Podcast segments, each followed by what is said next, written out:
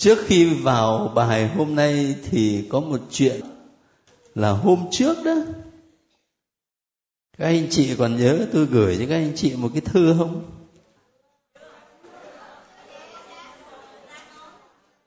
Ở trong đó có đề nghị là các anh chị ờ, chia sẻ với nhau cái lý do làm sao mà mình ờ, đi học thánh kinh đó. Có không? Ừ có rồi. Thế thì có thể là chúng ta đã chia sẻ với nhau rồi. Hôm nay tôi muốn ờ, đọc ở đây một cái bài chia sẻ của một người anh em trong lớp gửi cho tôi. Đại khái thế này. Để trả lời cho câu hỏi, động lực nào đã thúc đẩy tôi đến với lớp kinh thánh một trăm tuần? Tôi đã phải tìm vào thanh vắng mới có thể không rơi vào những luồng suy tư rất dễ gây cho nội tâm mình dao động, méo mó. Vì thời gian chưa đủ để khẳng định chiều sâu tâm hồn. Hơn nữa, câu hỏi này cũng cần phải được trải nghiệm bằng những chứng từ giúp cho lời xác quyết của mình bền vững và chân thật, bằng những hành động rõ rệt và minh bạch. Chính những nguyên nhân cần thiết như thế mà tôi đã phải hồi tâm lại để ghi nhận. Tôi đi tìm lời sự sống để được sống dồi dào. Thánh gioan thánh sử khi mở đầu các thư đã tuyên bố rất sảng khoái và đã làm tôi phải ngưỡng mộ vì đấy chính là cảm nghiệm của chính tôi. Điều chúng tôi đã nghe, điều chúng tôi đã thấy tận mắt điều chúng tôi đã chiêm ngưỡng và tay chúng tôi đã chạm đến, đó là lời sự sống.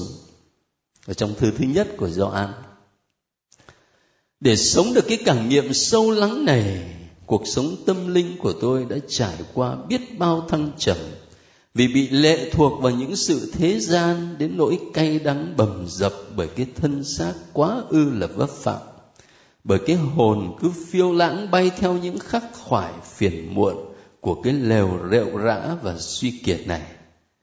Thời gian trượt dài nhiều vô kể.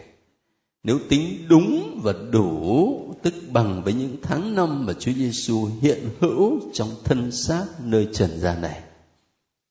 Quả là sự kiên nhẫn của chúa rộng dài và cao sâu, đủ để nói lên tình yêu kỳ diệu của ngài đối với riêng tôi, khốn nạn như thánh phaolô đã phải cảm tạ, tôi thật là một người khốn nạn, ai sẽ giải thoát tôi khỏi thân xác phải chết này? Tạ ơn thiên chúa nhờ đức giêsu kitô, chúa chúng ta. Đúng thế, nhờ vào ơn của thiên chúa mà tôi đã đến được với lời chúa nơi tin mừng của ngài. Và rồi với thời gian miệt mài kiên trì, mỗi ngày lời chúa thấm vào hồn tôi, dẫn tôi đi dần vào lòng mến của ngài và biến đổi trái tim tôi không còn chai đá nữa, mà đã biết rung động theo từng tiếng nói âm vang nơi sâu thẳm của lòng mình. Theo từng nhịp chân dạo bước nơi những trang sách tin mừng, theo từng giây phút ngất ngây chiêm ngắm ngài khi con tim đã suy sụp trước tình yêu vạn năng của ngài. Và như chạm tay vào thân xác thần linh của ngài khi nài van ngài giải thoát đời sống trần tục đã quá ư suy thoái để thay vào đó sức mạnh thần khí thánh phục sinh vinh hiển của ngài. Lời sự sống đã phục sinh tôi và đã cho tôi sống trong ân sủng tuyệt vời của ngài. Ngài đã đến dùng bữa với tôi mọi ngày, từ thưa thớt đến đậm đặc. Hầu chúng ngập tràn tâm hồn tôi khi tôi bừng mắt cho một ngày mới. Cho đến khi thầy nội cho biết có một lớp học kinh thánh một trăm tuần tôi đã bừng lên một khao khát được sống dồi dào hơn nữa để có thể lan tỏa sức sống Đức Kitô sang người khác. Nhưng và rồi với sự khát khao quá đỗi vượt xa cái thân xác tàn lụi này, Chúa đã dọn sẵn cho tôi một chiếc giường hai bánh cùng với một người bạn tương đồng với tôi để rồi anh ta khiêng tôi đến bằng chiếc xe hay vòi tiền. Nhưng bất chấp đường dài trên 20 cây số, miễn sao tôi được ở ngay trước mặt Chúa Giêsu hiện diện trong cộng đoàn cầu nguyện. Và dù có phải bị gỡ răm ba miếng da trên cơ thể đã héo úa do trên đường có quá nhiều xe cộ. Với sự cố gắng kiên trì này, tôi đã được Ngài cho sống dồi dào hơn nữa, không chỉ cho riêng tôi mà cảm tạ Chúa đã lan sang được người khác và tôi đã thấy hiệu quả sau những tháng ngày miệt mài cùng với anh em trong nhóm của tôi. Số là sau những buổi chia sẻ về cuộc sống gắn bó với từng nhịp sống của các ngôn sứ, nhất là Jeremiah, đã phải chất vấn hạch sách Chúa về số phận hẩm hiu cô quạnh của mình.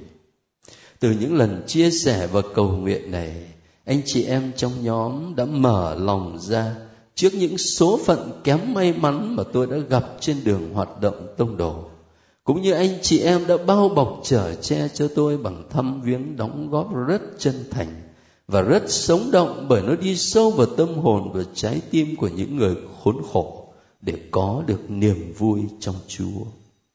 Như Thánh Phaolô nói với cộng đoàn Philippe, anh em hãy vui luôn trong niềm vui của Chúa. Tôi nhắc lại, vui lên anh em, sao cho mọi người thấy anh em sống hiền hòa rộng rãi Chúa đã đến gần. Anh em đừng lo lắng gì cả. Và từ đó tôi có thể mượn lời ngôn sứ Jeremia để nói lên tâm tình cháy bỏng của chính mình.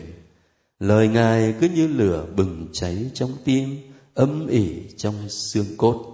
Còn nén chịu đến hao mòn, nhưng làm sao nén được. Lệnh Chúa, Chúa là tất cả.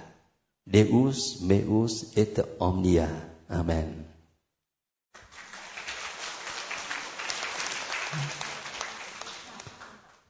tôi muốn ờ, chia sẻ lại với các anh chị và các bạn ở trong lớp cái bài chia sẻ của một người anh em chúng ta để có ý nói lên cái ước mơ của tôi thế này khi tôi đặt ra cái câu hỏi đó là tôi mong ước mọi người trở về với chính mình. Để tìm lại đâu là cái động lực sâu xa nhất, nó thúc đẩy mình đến với lời chúa.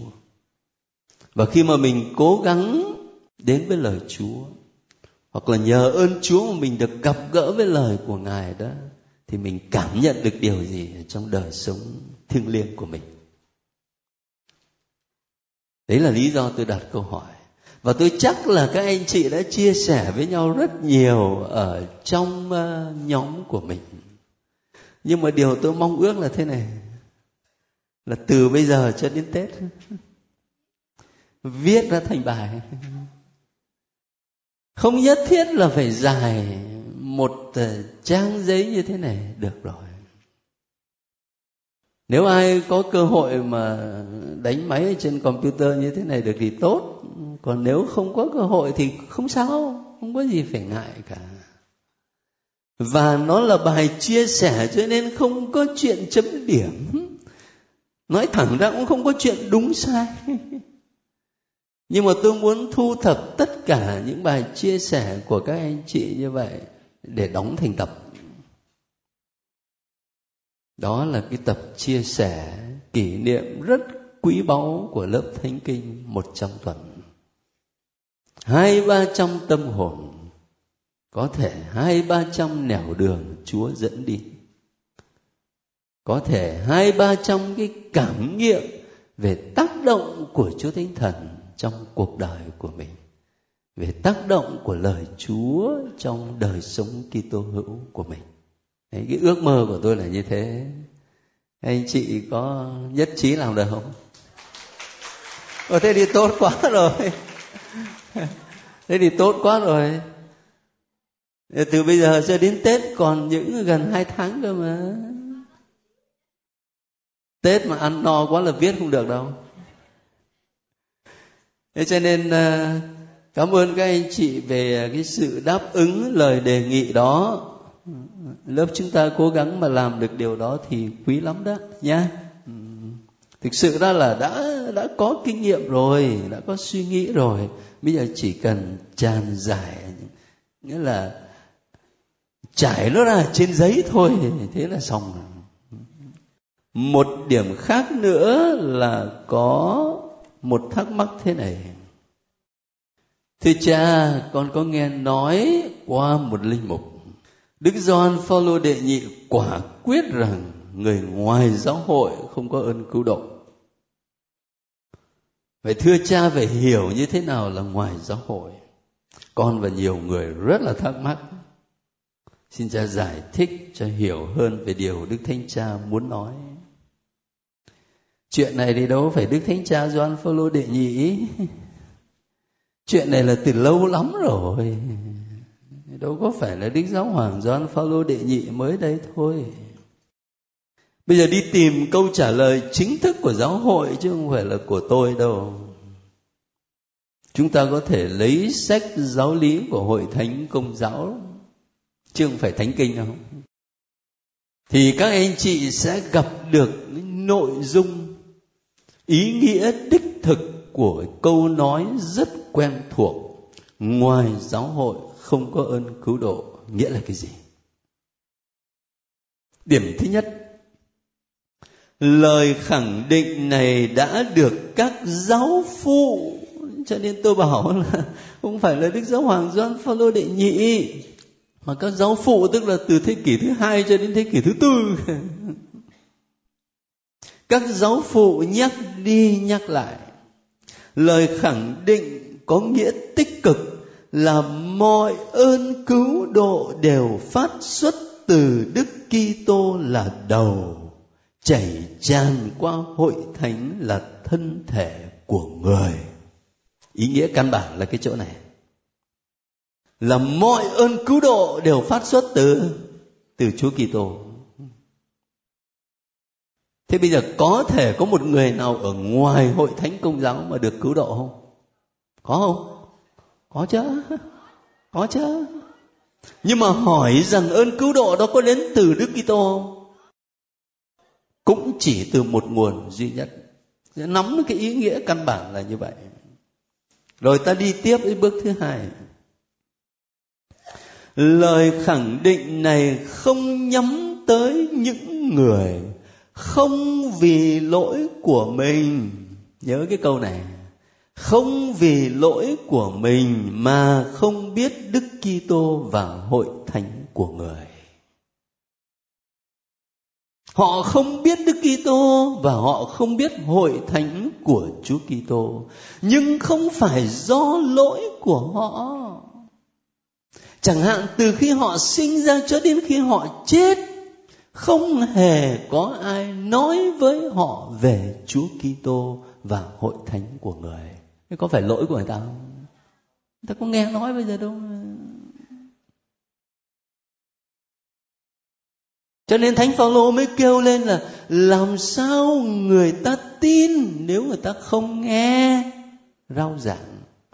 Làm sao mà người ta nghe rao giảng được nếu không có người rao giảng? Và làm sao có người rao giảng nếu không có người được sai đi không phải lỗi của người ta. Từ khi sinh ra cho đến khi chết, người ta không nghe về Chúa Kitô. Hoặc là thế này, cũng không phải lỗi của người ta nữa. Người ta có nghe người Kitô hữu nói về Chúa Kitô. Nhưng mà đồng thời người ta lại chứng kiến một đời sống hoàn toàn trái nghịch với phúc âm của các Kitô hữu đến nỗi vì cái đời sống của những người xưng mình là Kitô hữu mà người ta dẹp Chúa Kitô sang bên. Chính Mahatma Gandhi nổi tiếng của Ấn Độ đã nói cái câu này. Đừng có quên rằng là nước Ấn của ông ấy nằm dưới sự thống trị của đế quốc Anh. Mà đế quốc Anh thì có gốc Kitô giáo đấy chứ. Ông ấy đã từng thốt lên cái câu nói này giả như những người anh này là những Kitô hữu mà họ sống đúng tinh thần của tám mối phúc thật thì cả nước Ấn đã trở lại đạo Kitô. Thế cho nên chúng ta nghe lại cái câu một lần nữa này. Cái lời khẳng định là ngoài giáo hội không có ơn cứu độ đó. Không nhắm tới những người không vì lỗi của mình mà không biết Đức Kitô và hội thánh rõ hơn nữa là cái câu ở trong Denzinger rồi thì hiến chế giáo hội. Ánh sáng muôn dân đó, lumen gentium lập lại thế này. Thực thế những kẻ vô tình từng chữ một chúng ta phải quan tâm. Những kẻ vô tình không nhận biết tin mừng của Chúa Kitô và hội thánh của người. Nhưng nếu họ thành tâm tìm kiếm Thiên Chúa và dưới tác động của ơn thánh, họ cố gắng chu toàn thánh ý Thiên Chúa trong công việc của mình theo sự hướng dẫn của lương tâm thì làm sao? Thì họ có thể đạt tới ơn cứu độ muôn đời thấy không như vậy thì là đương nhiên có những anh chị em mà không ở trong giáo hội hữu hình như chúng ta. Nhưng họ cũng có thể được cứu độ. Dù thiên chúa có thể dùng những đường lối mà chỉ một mình người biết để đưa những kẻ không vì lỗi của mình mà chưa biết tin mừng đến với đức tin, bởi vì không có đức tin thì không thể làm vui lòng người. Nhưng hội thánh có bổn phận và đồng thời có quyền thiêng thánh để rao giảng tin mừng cho tất cả mọi người. Nghĩa là đại khái nó có hai cái cực. Một đằng á, thì cực đoan bảo rằng nếu không có mặt ở trong giáo hội công giáo hữu hình thì thôi chỉ có xuống hỏa ngục thế cho nên là ta tự nhận mình là những kẻ ở trong ánh sáng và cầu nguyện cho những kẻ ở trong tối tăm và sự chết phần linh hồn. Mà chưa chắc ai chết phần linh hồn. đấy là một cái cực. Bây giờ đi đến một cái cực khác á, thì lại chủ trương rằng thiên chúa có thể dùng nhiều nẻo đường khác nhau để cứu độ con người. Cho nên người ta đạo nào thì cứ để người ta theo đạo đấy. Người ta không biết đạo Kitô cũng mặc kệ không có đừng có rao giảng gì hết đấy. thì cái đó có được không? Cũng không được. Chúng ta phải tránh hai thái cực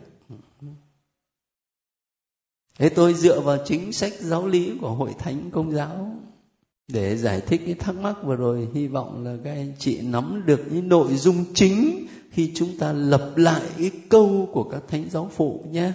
Ngoài giáo hội không có ơn cứu độ. Điểm thứ nhất tất cả mọi người được cứu độ đều phát xuất từ ơn cứu độ mà Chúa Kitô mang lại. Điểm thứ hai, những người mà không phải vì lỗi của họ, họ không biết Chúa Kitô và hội thánh thì họ vẫn có thể được cứu độ. Nếu họ sống theo lương tâm ngay thẳng. Bởi vì lương tâm chính là cung thánh của thiên chúa trong tâm hồn của con người. Điểm thứ ba không phải vì thế mà mình tự tước bỏ cái trách nhiệm và sứ mạng phải loan báo tin mừng cho anh chị em của mình mà trái lại, mình phải cố gắng hết sức để giới thiệu tin mừng của Chúa cho anh chị em của mình. Một vài điểm căn bản chúng ta nên nắm khi nghe đến những câu ngoài giáo hội không có ơn cứu độ. Thế hôm nay, sau khi đã tìm hiểu về tiên tri Jeremiah rồi một loạt các vị tiên tri nhỏ nữa thì chúng ta đến phần mà có lẽ đối với người công giáo, đây là những cuốn sách ta ít nghe nói đến nhất. Sách ai ca hay còn gọi là sách than thở, sách tiên tri baruch. Rồi trong sách tiên tri baruch thì có lá thư của tiên tri jeremiah điều mà tôi muốn chia sẻ với các anh chị trước hết hôm nay và có lẽ chiếm nhiều thời giờ hơn, đó là tôi muốn mời các anh chị đặt mình vào trong bối cảnh lịch sử và xã hội thời bấy giờ. Mà từ trong bối cảnh đó, những cuốn sách này được viết ra để rồi từ đó thì mình cũng suy nghĩ về bối cảnh lịch sử và xã hội mà mình đang có mặt. Lời chúa là lời vĩnh cửu, nhưng mà đồng thời luôn luôn là lời được nói cho con người ở một thời đại rất cụ thể. Chính vì thế mà ta cần tìm hiểu một chút về bối cảnh lịch sử, xã hội cũng như tôn giáo thời bấy giờ các anh chị ờ, đọc sách tiên tri Jeremiah và Isaiah thì chắc đã quen những biến cố này lắm rồi. Tức là vào năm 587 trước công nguyên thì có sự kiện gì? Vào năm 587 trước công nguyên thì Jerusalem bị tàn phá và gắn liền với biến cố đó là người do thái bị đưa đi lưu đày. Nhưng mà thường ta nghe đến chuyện lưu đày đó, thì ta hay nghĩ là cả một dân tộc bị đem đi lưu đày hết. Thực tế không phải vậy. Thực tế là có nhiều đợt đưa dân đi lưu đày.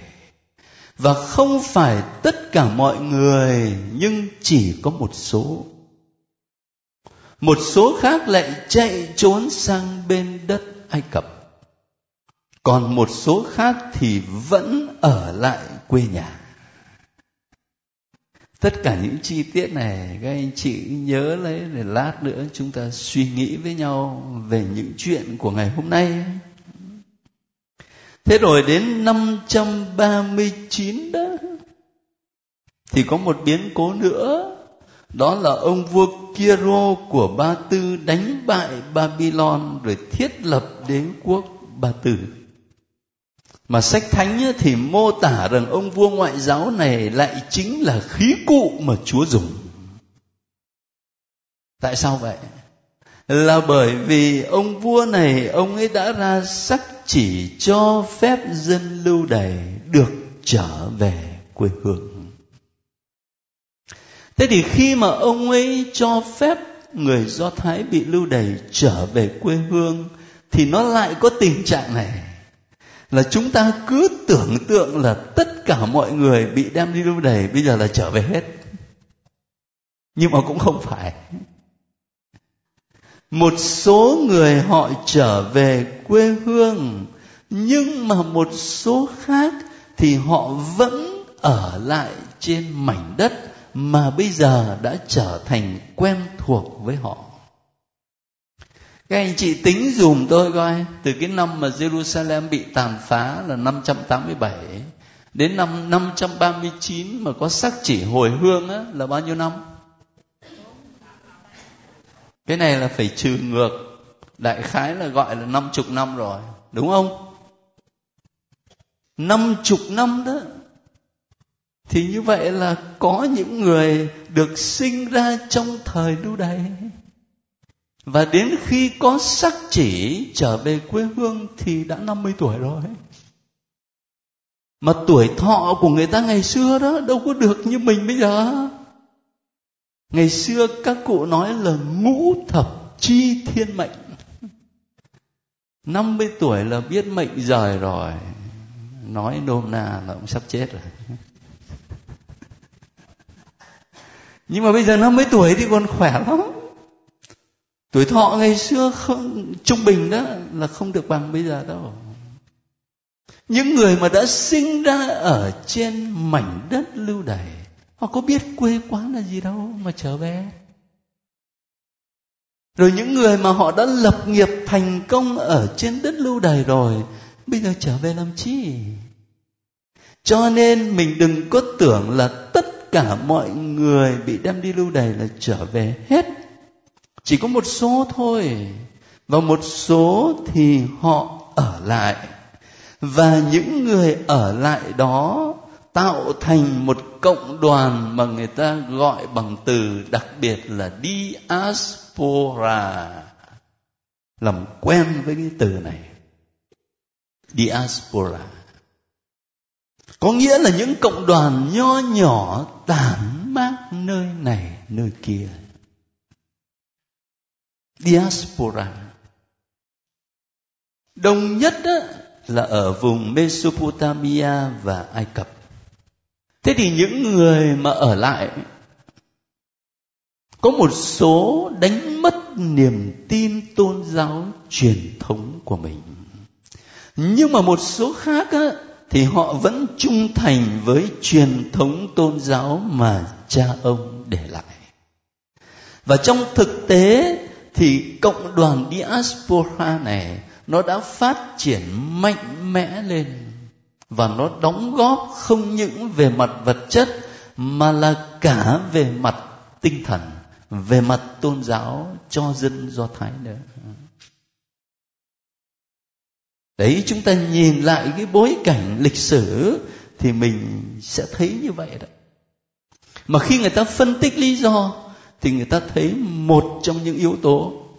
Tôi không nói là tất cả, mà tôi nói là một trong những yếu tố để giúp cho những cộng đoàn gọi là diaspora này phát triển. Đó là bởi vì ở trong những cộng đoàn đó có những thành phần được gọi là ưu tú của xã hội.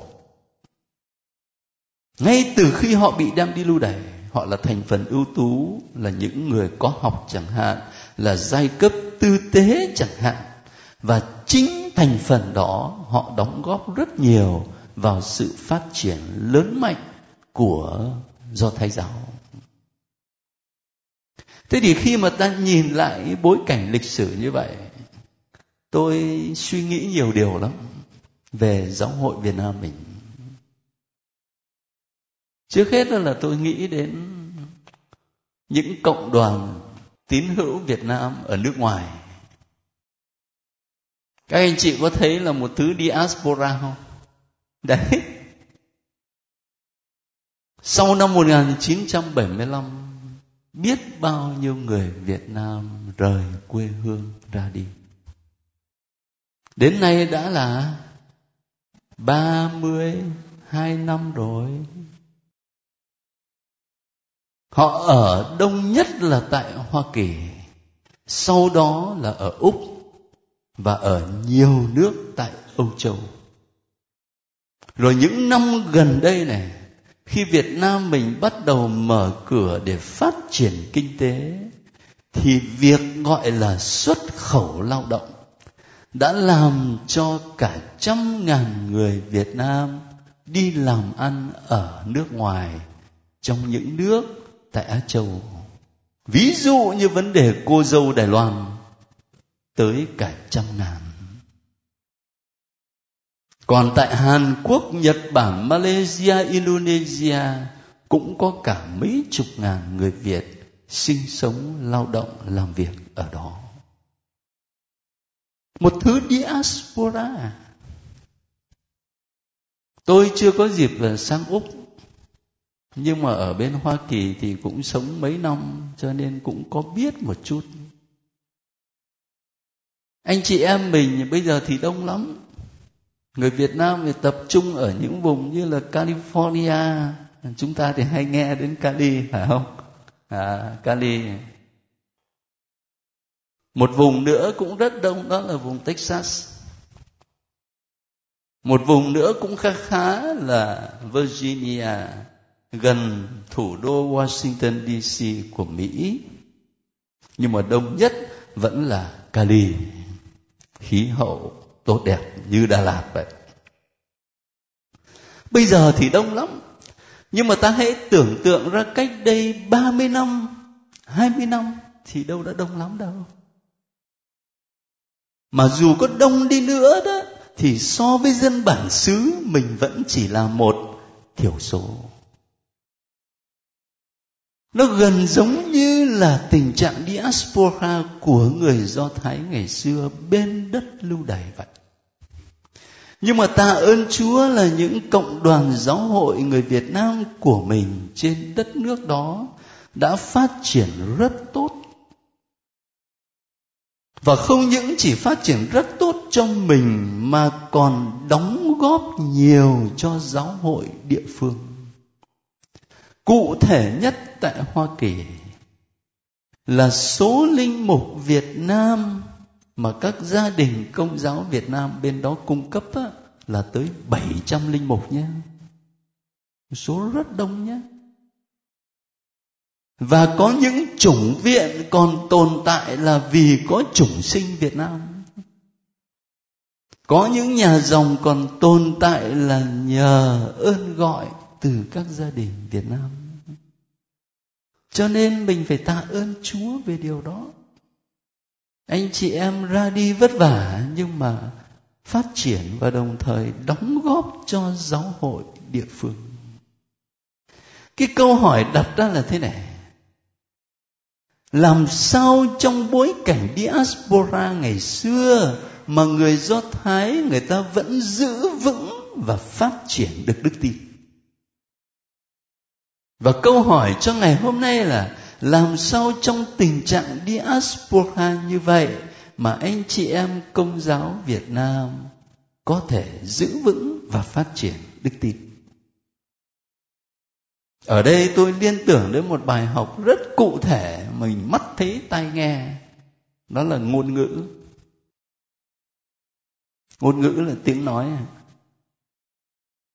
Tôi nhớ lần đầu tiên sang bên Hoa Kỳ là năm 1999 rồi cách đây khoảng chừng hơn tháng, có một nhóm sinh viên Mỹ gốc Việt họ đến trung tâm này ở một tháng, ở ban ngày thôi. Các anh chị chắc có biết, dạy tiếng Anh cho các bạn Việt Nam và đồng thời ngược lại học tiếng Việt. Bởi vì quên hết rồi. Đang khi đó là người Việt. Tôi có kể cho các bạn nghe cái lần đầu tiên năm 1999 cũng vào khoảng tháng này, tôi đến với tiểu bang Missouri là nơi mà hàng năm người ta tổ chức đại hội thánh mẫu, quy tụ rất đông người Việt. Mấy chục ngàn người, họ dựng lều ở lá liệt ở ngoài sân. Buổi tối hôm đó tôi đi dạo, gặp một đám trẻ việt nam. Cái điều mà làm cho mình hết sức ngỡ ngàng, nói toàn tiếng anh. Nói toàn tiếng anh không nói tiếng việt. Đến khi hỏi một hai em một câu tiếng việt đó, thì nó trả lời nhưng mà nó nói tiếng việt như mỹ nói vậy. Chứ không phải như người việt nói. Đấy là cái điều mà làm cho tôi ngỡ ngàng hết sức. Sau này khi mình sang ở đó đi học và làm việc đó thì dần dần quen với tình trạng đó và không còn thấy ngỡ ngàng nữa cái điều khiến cho tôi suy nghĩ là thế này. Mình vẫn nói tiếng việt là tiếng mẹ đẻ của mình gì đúng không? Tiếng mẹ đẻ. Hiểu nôm na có nghĩa là mẹ đẻ ra là nói gì? Nhưng mà rõ ràng đây này, mẹ da vàng mũi tẹt này. Đẻ con ra nói tiếng mỹ. Cái tiếng mẹ đẻ ở đâu? Đấy tiếng mẹ đẻ ở đâu? Lúc đấy mình mới thấy được cái mà mình gọi là tiếng mẹ đẻ đó, nó không phải là một cái gì mang tính bẩm sinh, mà nó do tác động của môi trường. Môi trường sống. Một em bé nó được sinh ra và lớn lên trên một đất nước mà khi nó đến trường học cô giáo dạy bằng tiếng anh, bạn bè nói tiếng anh, đọc sách tiếng anh, xem tivi cũng tiếng anh. Giao tiếp với mọi người trong cuộc sống bằng tiếng anh. Thì đương nhiên nó nói tiếng anh chứ tiếng nào nữa giờ chả. Nhẽ nói tiếng em mà đấy, cái tác động của môi trường sống.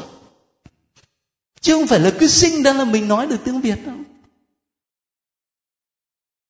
vậy thì làm thế nào để các em đó còn nói tiếng việt, còn đọc tiếng việt và còn viết được tiếng việt? Mà nói cho đàng hoàng chứ không phải là ờ, nói nói như mỹ nói. Tiếng việt mình là khó lắm á.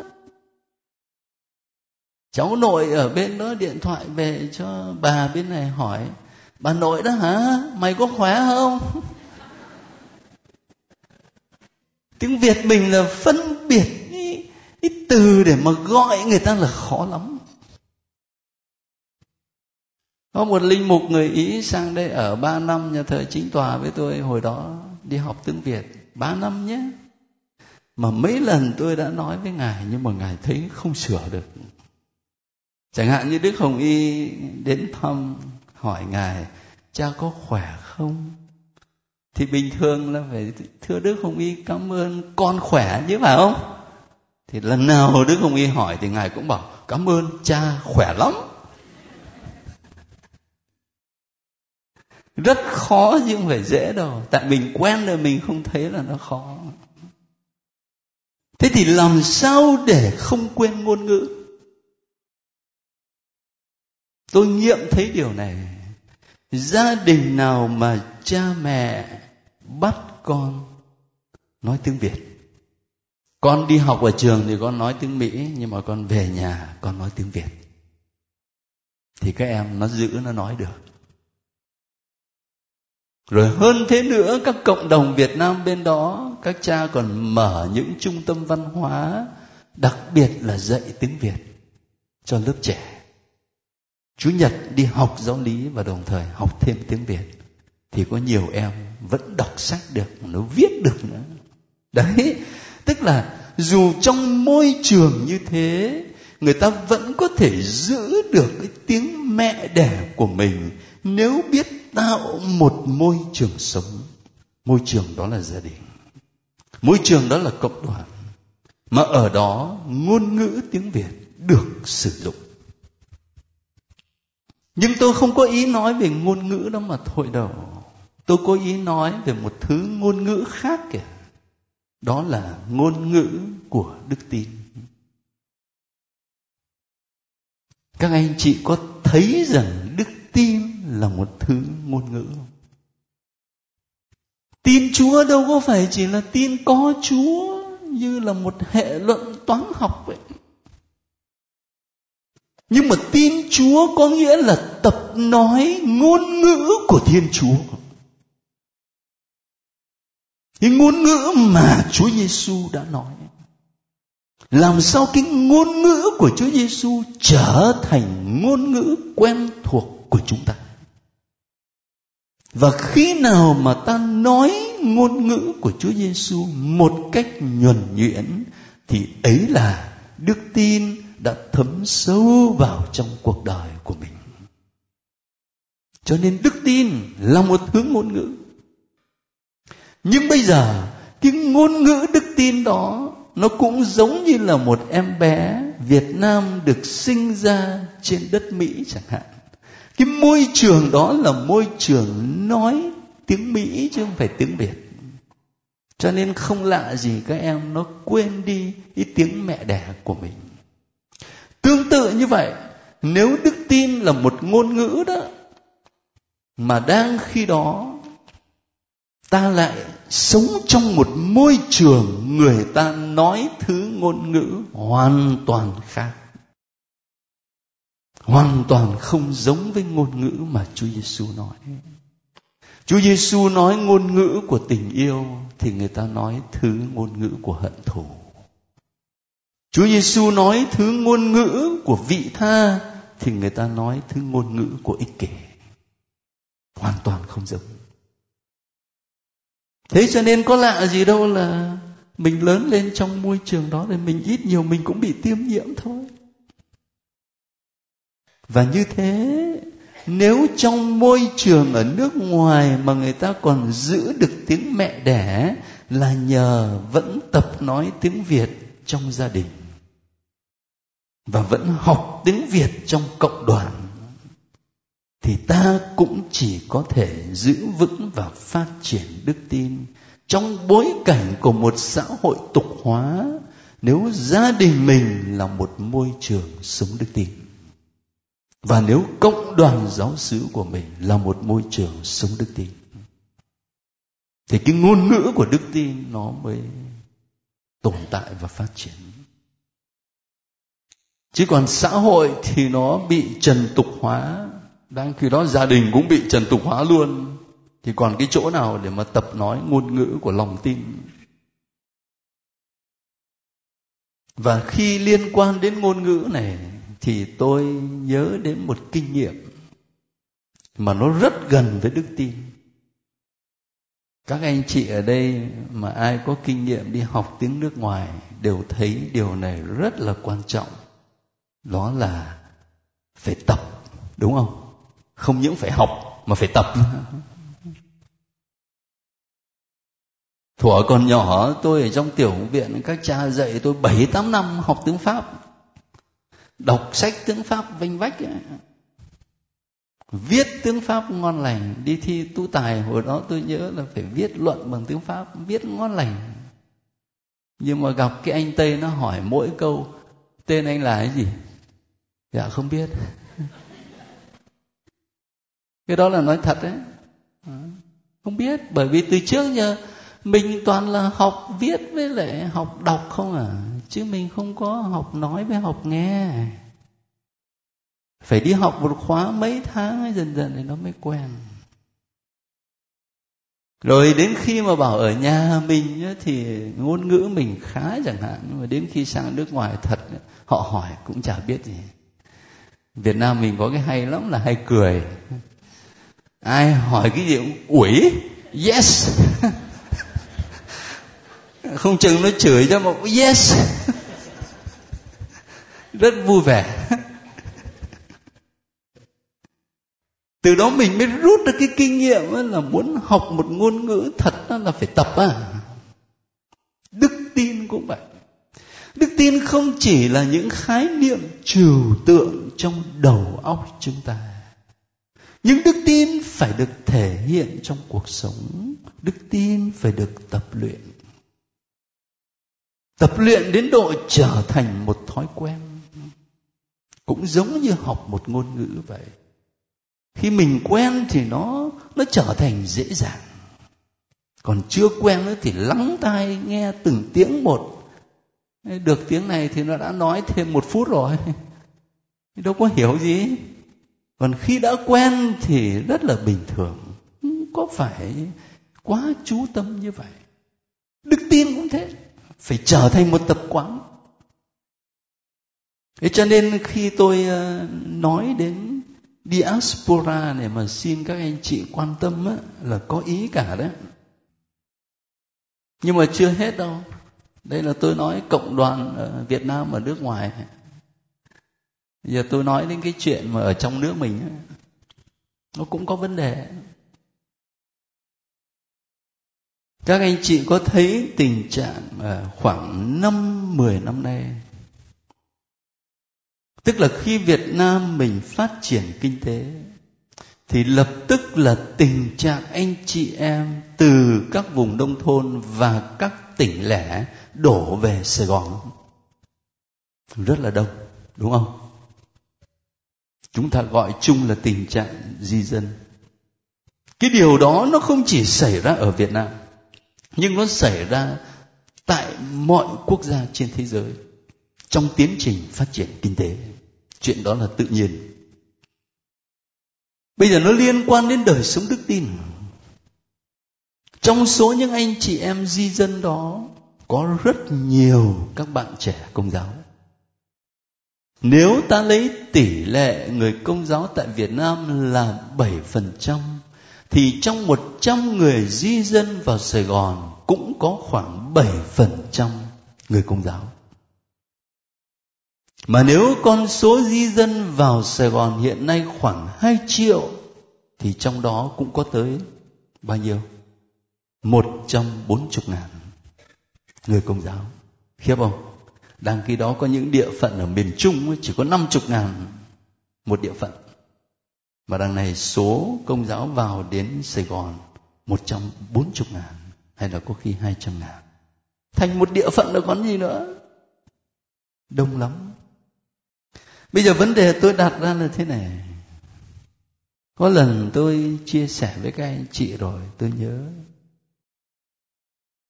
Lâu rồi mình có được mời đi giảng cho một giáo sứ ở vùng 99% là công giáo, đó là vùng Gia Kiệm. Giảng cho giới trẻ mà là 4 giờ sáng. Không thể tưởng tượng được.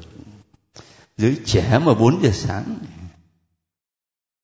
nhưng mà khi tôi bước ra cung thánh để bắt đầu dâng lễ thì tôi nhìn xuống là thấy đầy nhà thờ hết toàn các bạn trẻ ăn mặc rất tương tất. Bên nam là áo trong quần bên nữ là đồng phục trắng. Rất là đẹp mà bốn giờ sáng. Nhưng mà khi nhìn quang cảnh đó thì tôi đặt vấn đề với các bạn. Các bạn sống trong một môi trường mà 99% là công giáo, nhà công giáo san sát nhau. Buổi sáng bạn không muốn đi lễ mà các cụ đi qua nhà lấy gậy đập vào cửa gọi, thì là bạn cũng phải dậy mà đi lễ.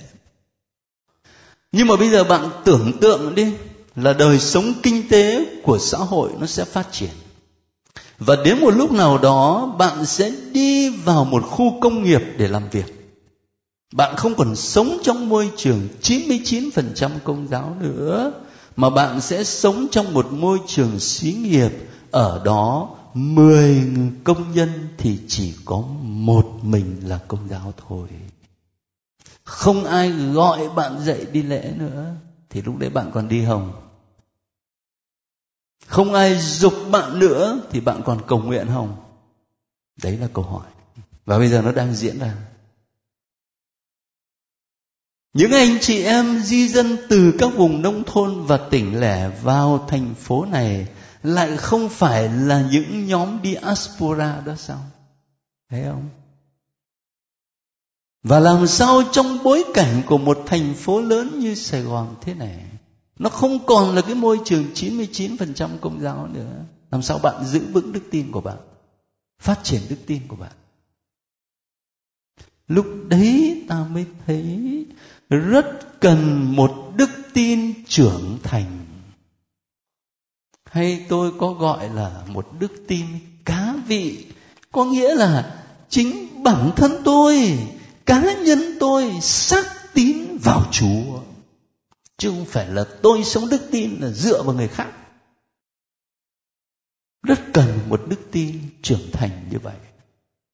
Nhưng mà đồng thời, cũng rất cần sự nâng đỡ của cộng đoàn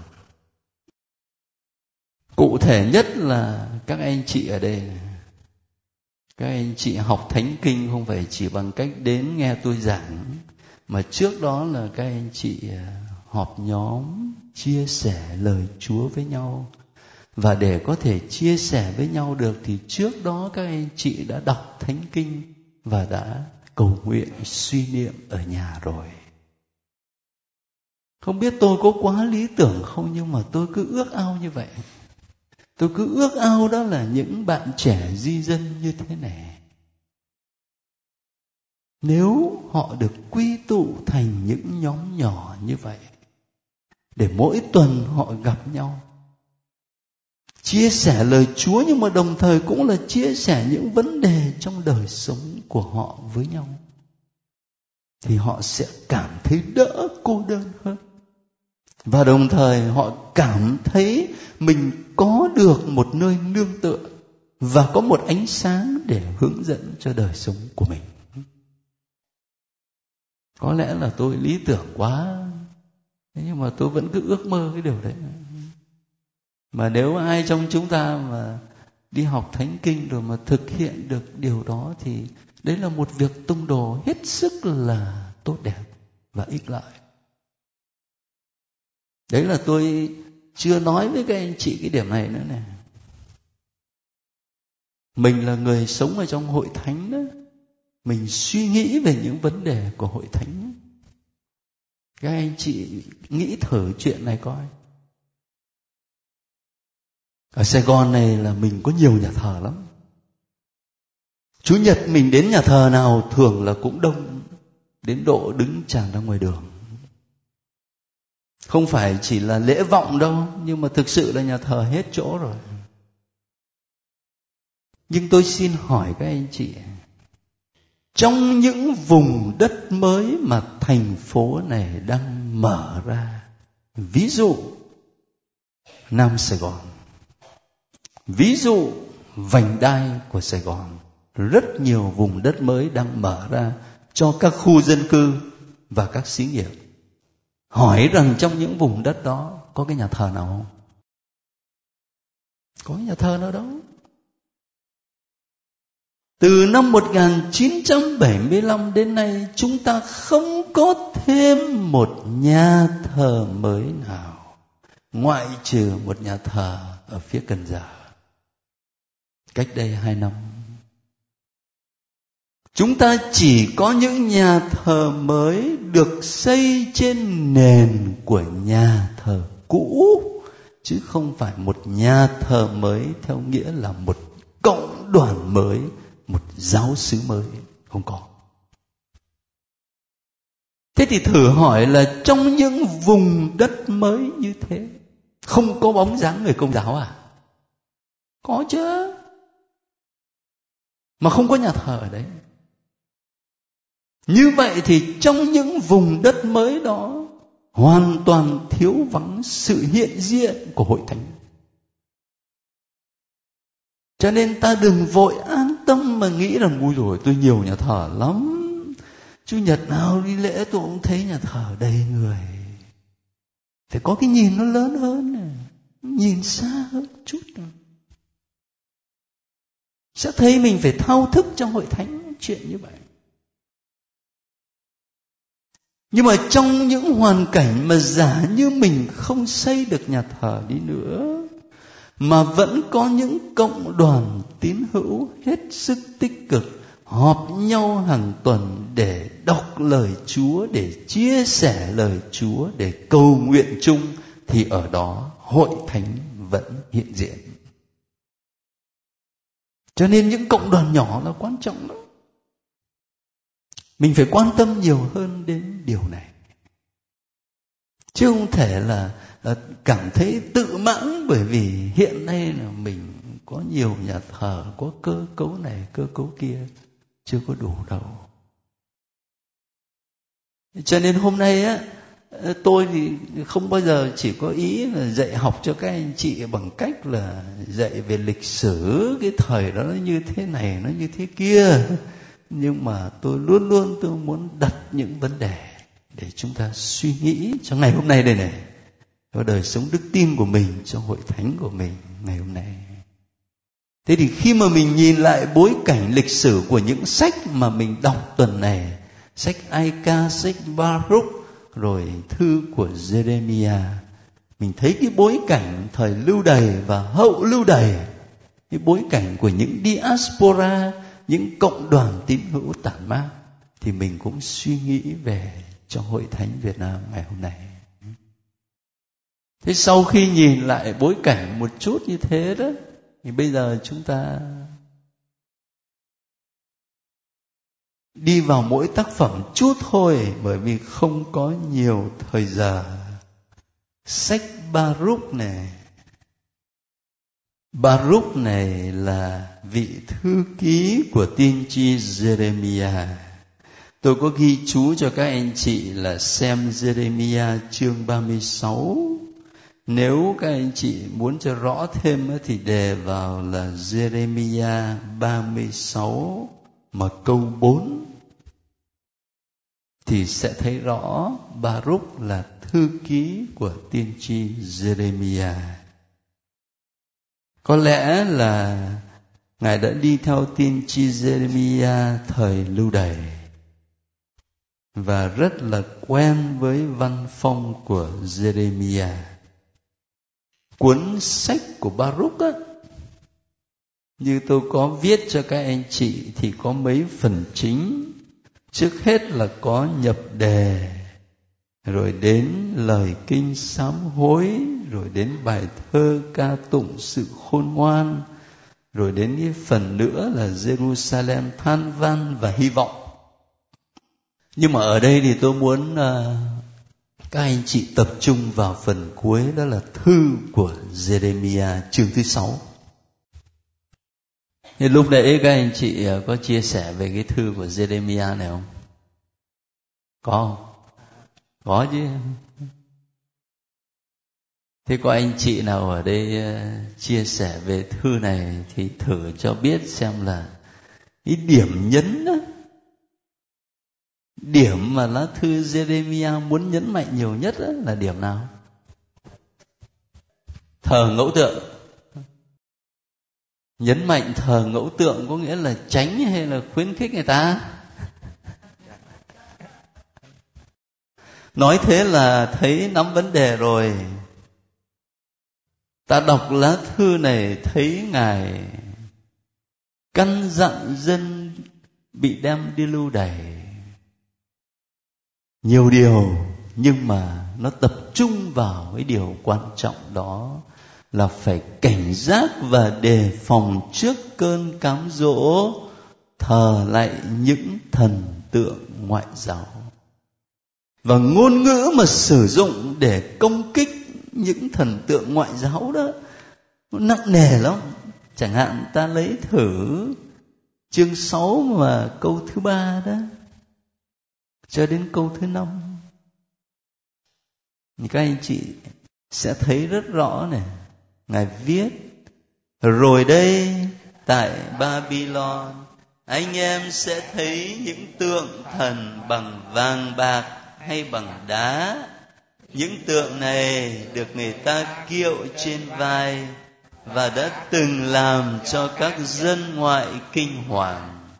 Hãy coi chừng kẻo như các dân ngoại, chính anh em cũng run sợ. Khi thấy quần chúng kẻ trước người sau thờ lạy các tượng thần đó, nhưng anh em hãy nói trong lòng rằng lạy chúa là chúa tể. Chỉ mình ngài là đứng phải thờ lại mà thôi. Thì đó là câu căn dặn có tính căn bản. Nhưng mà nếu ta đọc tiếp á, thì ta sẽ thấy ngài có vẻ châm chọc các thần ngoại giáo lắm.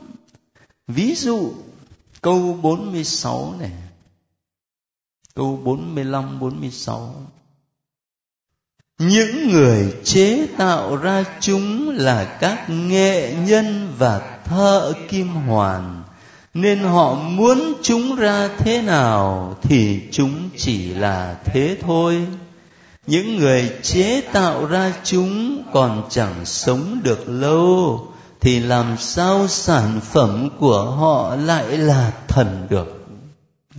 Châm chọc dữ lắm nhưng mà câu này tự nhiên làm cho tôi liên tưởng đến một câu nói nổi tiếng của một triết gia vô thần rằng, mà các anh chị đã biết, không phải thiên chúa đã tạo dựng con người theo hình ảnh của ngài, mà chính con người đã làm nên thiên chúa theo hình ảnh của của mình. Nói theo kiểu jeremiah đây thì đúng rồi thần thánh này là những người chế tạo, làm ra mà. Nó muốn thần thánh thế nào thì ra thế đấy thôi. Nhưng mà từ đó thì ngài mới đi đến kết luận là người làm ra nó mà còn chả sống được lâu thì làm sao mà cái tượng nó gọi là thần được. Rồi đến khi ta đọc câu 69 đó, thì ta lại thấy ngài so sánh một cách rất ư là khủng khiếp cũng như thằng bù nhìn, trong ruộng dưa chẳng canh giữ được gì. Các thần bằng gỗ, sơn son, thép vàng của người ta cũng vậy. So sánh các thần với lại thằng bù nhìn ở trong ruộng. Cho nên ờ, lá thư này là công kích kịch liệt. Cái việc mà thờ những thần tượng ngoại giáo chỉ là sản phẩm của con người. Nó chẳng cứu nổi ai. Nó chỉ giống như là những thằng bù nhìn ở trong ruộng dưa thôi.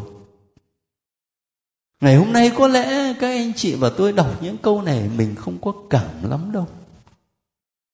Không cảm lắm là bởi vì à, thời đại của chúng ta đang sống nó khác thời đại ngày xưa thời đại ngày xưa là thời đại đa thần giáo, chứ không phải là vô thần. Tất cả mọi người ai cũng tin vào thần thánh hết á. Nhưng mà người ta tin vào nhiều thứ thần lắm. Người ta dựng đủ các thứ tượng thần để mà thờ lại, để mà cầu xin, để khấn nguyện. Đang khi đó niềm tin của dân Israel vào Thiên Chúa. Đó là niềm tin vào Thiên Chúa duy nhất duy nhất. Có nhớ kinh Sema? Hỡi Israel hãy nhớ Thiên Chúa chúng ta là Thiên Chúa duy nhất. Ngươi phải thờ phượng Chúa hết lòng, hết linh hồn, hết sức lực, hết trí khôn ấy.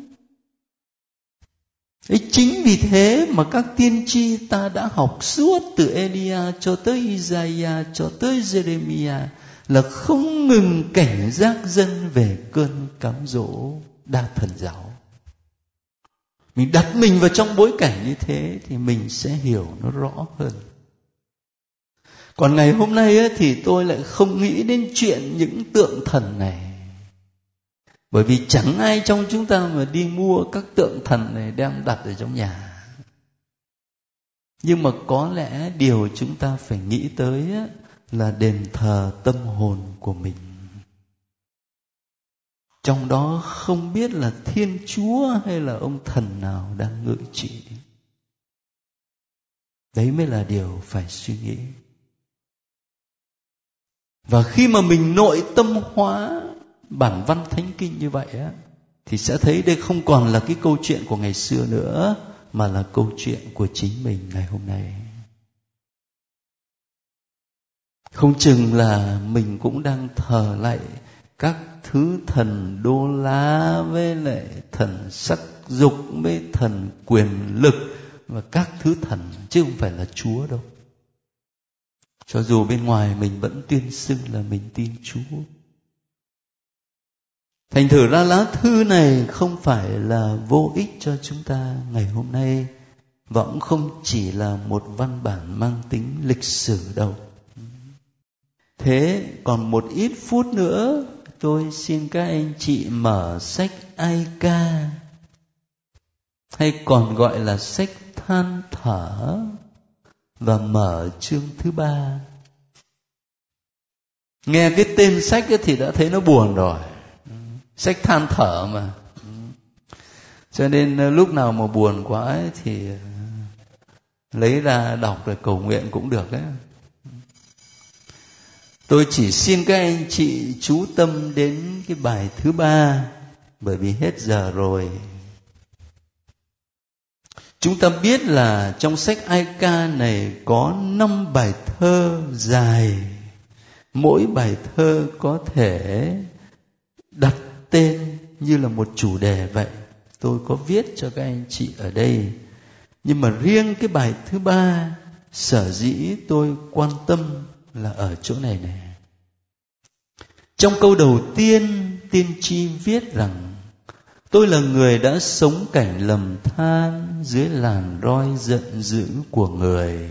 Người dẫn tôi, bắt tôi lần bước, trong tối tăm không ánh sáng soi đường. Suốt ngày người ra tay hành hạ tôi đủ cách. Mô tả cái cảnh đau khổ trong cuộc đời. Nhưng mà chủ thể của những đau khổ đó, đấng mà gây ra những đau khổ đó lại là chúa. Thấy không? Lại là chúa. Người dẫn tôi này, bắt tôi lần bước trong tối tăm suốt ngày người hành hạ tôi đủ cách cái đấng mà gây đau khổ trong mình lại là chúa. Nếu chúa là đấng gây đau khổ trong mình, thì làm sao mà tin chúa nổi nữa? Chúa phải là đấng đem niềm vui và hạnh phúc cho con, chứ bây giờ chúa lại là đấng đem đau khổ cho con, thì con thờ chúa để làm cái gì? Thế nhưng mà ta phải thấy ở đây cái ý tưởng mà rất nhiều lần tôi lặp đi lặp lại với các anh chị. Đó là trong đức tin á, người ta nhìn thiên chúa là chủ của lịch sử. Á và là chủ cuộc đời của mình. Không có cái gì diễn ra trong cuộc đời ta trong lịch sử này mà ở ngoài bàn tay chúa cả. Đấy, người ta có cái nhìn đức tin như thế và diễn tả bằng cách đó. Thế nhưng, nếu ta đọc tiếp ở câu 22 đó, thì sẽ thấy lượng từ bi Đức Chúa đâu đã cạn lòng thương xót của người mãi không vơi. Sáng nào người cũng ban ân huệ mới. Lòng trung tín của người cao cả biết bao. Thấy không? Nhiều khi mình đọc thoáng qua đó, mình không thấy điểm nhấn. Mình chỉ thấy những mô tả về đau khổ mà mình không thấy ở đây sự diễn đạt của lòng tin tin vào tình thương của chúa. Lượng từ bi đức chúa đâu đã cạn lòng thương xót của người mãi không vơi. Rất hay. Sáng nào người cũng ban ân huệ mới. Bởi vì sáng mà tôi thức dậy tôi còn sống, đấy là ân huệ rồi hồi nhỏ tôi được các sơ dạy rằng mỗi buổi tối con đi ngủ mà con vào mùng con ngủ thì phải tưởng tượng đó giống như là nấm mồ nghe khiếp quá. Nhưng mà một cách nào đó thì nó cũng diễn tả một sự thật.